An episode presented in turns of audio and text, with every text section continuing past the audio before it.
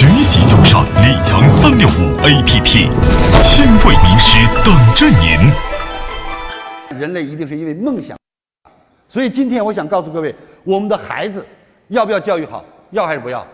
那我想问你，你给孩子有没有讲过梦想是什么？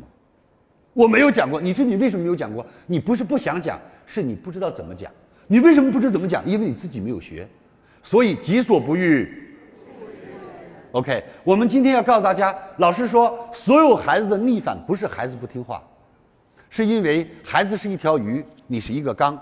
小的时候，孩子在这个鱼缸里面，他游得很自由。当他慢慢的他在长，你的缸是一米的，他长到一米二的，他发现没有办法承载他了，所以这就是他的逆反。OK，如果你是海洋，孩子长成鲸鱼，也无非是你体内的一条小鱼而已。Yes，所以你有没有想过，你做父母的，你自己有没有让自己成长？我们每天给孩子喂食，却从不去增长自己的格局，从来不增长自己的胸怀，从来不增长自己的见识。于是，当你一切都在孩子心中 out 了、过时了、不懂了、无知了，也就是他的逆反了。谢谢。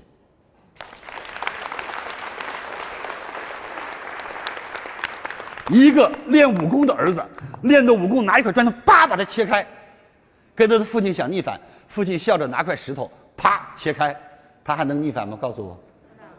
告诉我，一个会爬树的孩子，擦擦擦爬上树，刚想跟孩子，刚想跟爸爸吹吹，爸爸在旁边拿一电线杆，不用手，光用脚，擦擦擦蹦顶上去了。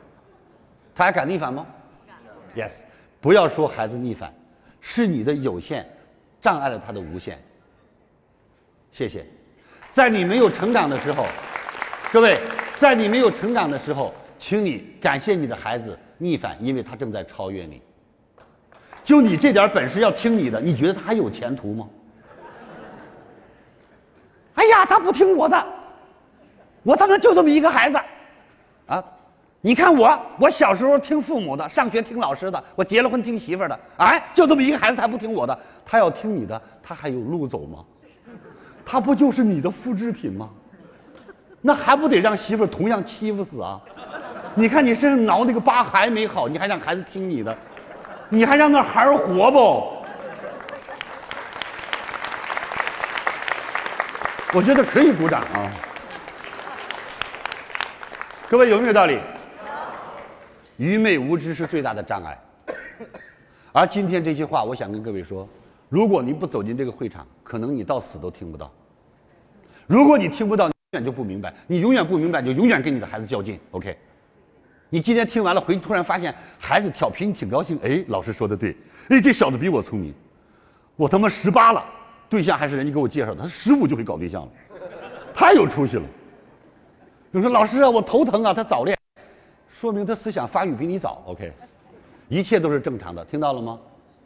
鸟啊是个例子，有的鸟二十五天还不会飞，有的鸟十五天就会飞了。会飞的时候就是该飞的时候。OK，有没有道理？顺其自然，尊重科学。我们中国人总喜欢自己去约束他，可惜你又不是园林师，你不约束还好，你一约束把孩子给约束的畸形了。OK，父母要做引领者、督导者、监督者，而不是你按照你的方法去缔造他。他和你的材质不一样，你明白吗？你的材质是土，一烧成了砖他的材质是石，一烧成了灰。Yes。就上李强三六五 APP，千位名师等着您。